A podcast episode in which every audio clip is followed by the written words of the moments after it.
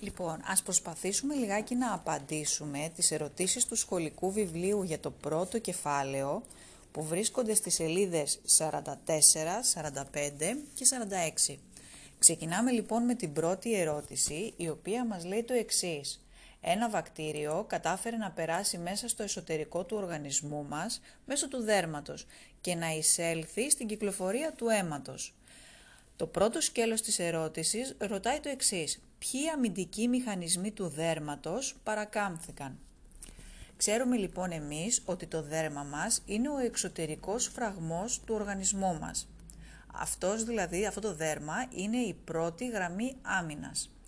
Τι θα πρέπει να περάσει ένα μικρόβιο για να πούμε ότι διαπέρασε το δέρμα μας; Πρώτα απ' όλα θα κατάφερε να περάσει από την εξωτερική κεράτινη στιβάδα που αποτελείται από τι, από ένα στρώμα νεκρών κυτάρων.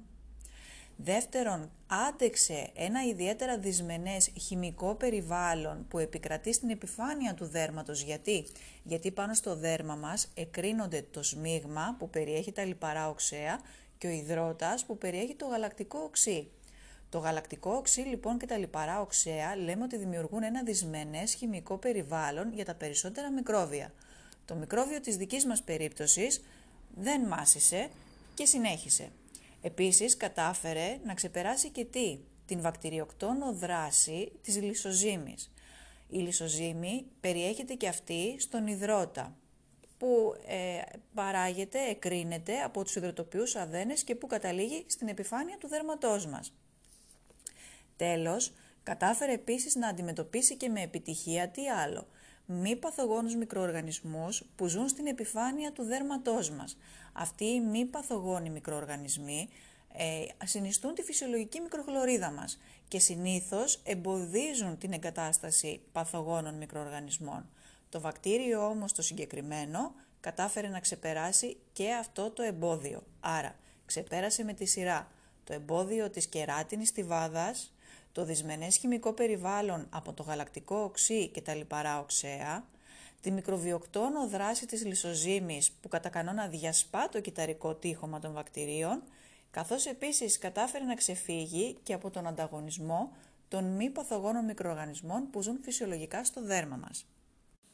Αυτό ήταν το πρώτο σκέλος. Πάμε λιγάκι να δούμε το δεύτερο σκέλος, το οποίο μας ρωτάει το εξής. Από τη στιγμή που ένα βακτήριο κατάφερε να μπει μέσα στον οργανισμό μας και να μπει στην κυκλοφορία του αίματος, ποιοι και με ποια σειρά μηχανισμοί πρόκειται να ενεργοποιηθούν. Καταρχάς θα πρέπει να πούμε ότι στο εσωτερικό του οργανισμού μας φυσικά και θα αναπτυχθούν μηχανισμοί μη ειδικής άμυνας. Μηχανισμοί δηλαδή που δρούν ενάντια στα πάντα και όχι εξειδικευμένα. Αυτοί είναι τέσσερις και είναι η φαγοκυτάρωση, είναι η φλεγμονή, είναι ο πυρετός και είναι και ουσίες με ποικίλη αντιμικροβιακή δράση που υπάρχουν στο πλάσμα του αίματος.